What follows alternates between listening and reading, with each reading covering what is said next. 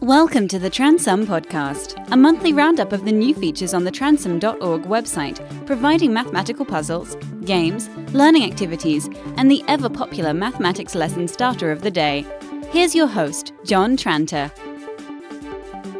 Hello, and welcome to podcast number 54 for May 2019.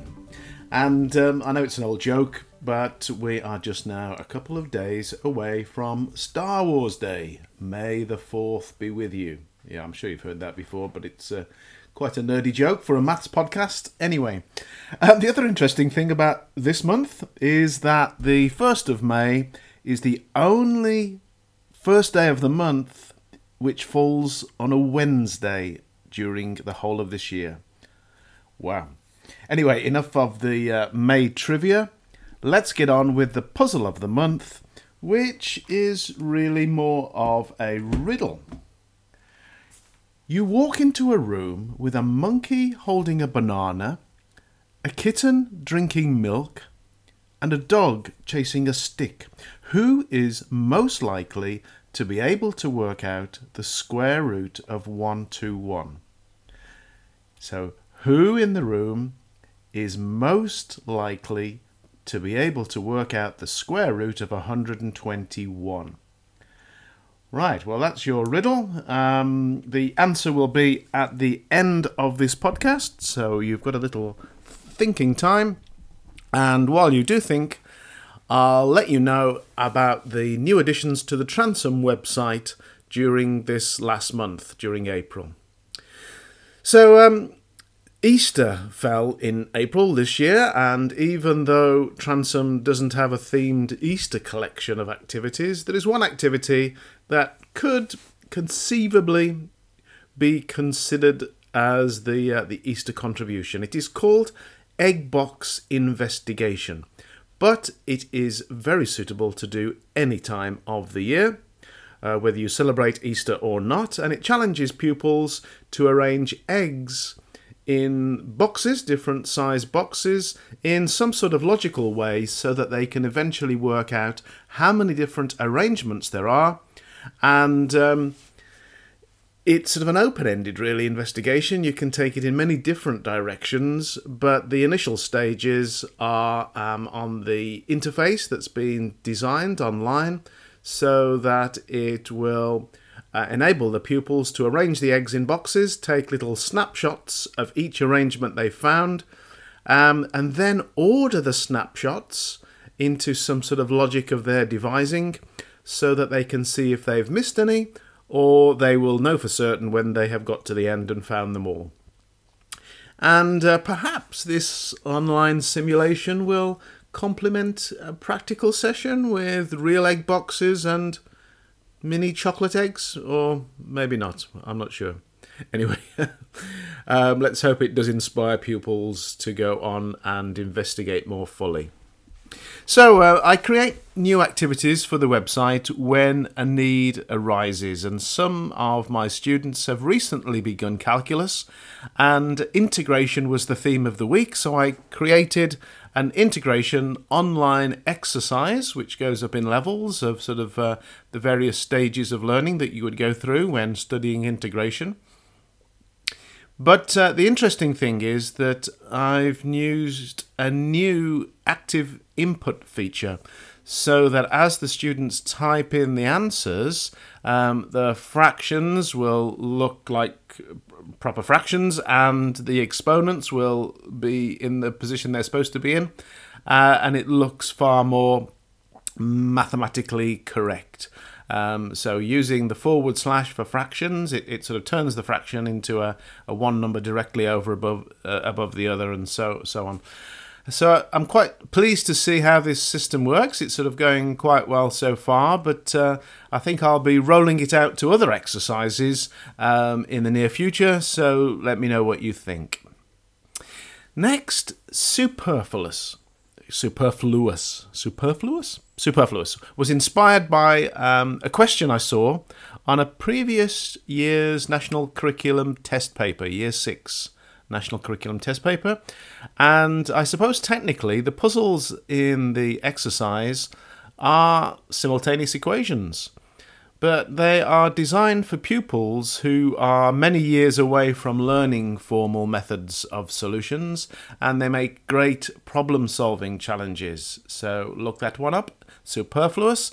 All the um, activities I'm talking about now are, are linked to from transum.org slash newsletter.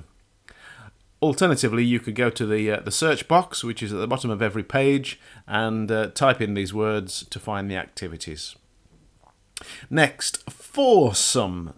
Uh, this provides a more accessible version, really, I suppose, of the. Uh, there are many digit 1 to 9 number placing puzzles on the website, so this foursome narrows it down a bit and makes it a bit accessible to younger pupils. Um, so there are only four digits that need to be arranged into an addition calculation to produce the given sum.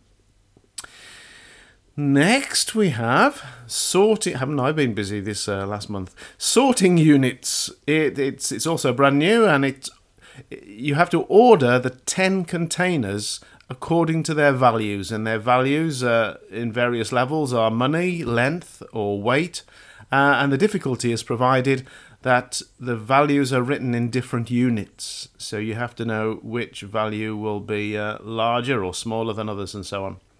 Um, let me know if you have comments as usual. Um, next, now, Geometry Toolbox. Now, this is a truly amazing online tool. It is dynamic geometry at its best and should be in every teacher's repertoire of visual aids. However, I cannot claim any credit for it because the um, the the software that makes this page work has been generously shared by GeoGebra. So if you're used to using GeoGebra, if that's how you pronounce it, um, you'll be familiar with this. Um, so I've added lists a list of uh, suggested activities uh, for different uh, ability levels. Have a look at that and um, have a play around with it, I guess, before you try it out with a class. The last new activity to have been added to the website this last month, April, is logarithms. Now, older teachers, just like uh, myself, will remember back in the day, um, before calculators were widely available, we used logs to actually perform difficult multiplication and division calculations. Basically, we had to look up the number in a, a book of tables, log tables, and uh, once we'd converted the numbers to logs, we then added the logs together because adding was much easier than multiplication. And then we had to use the table of antilogs to convert back to a number. What a long process that was just to multiply two numbers together.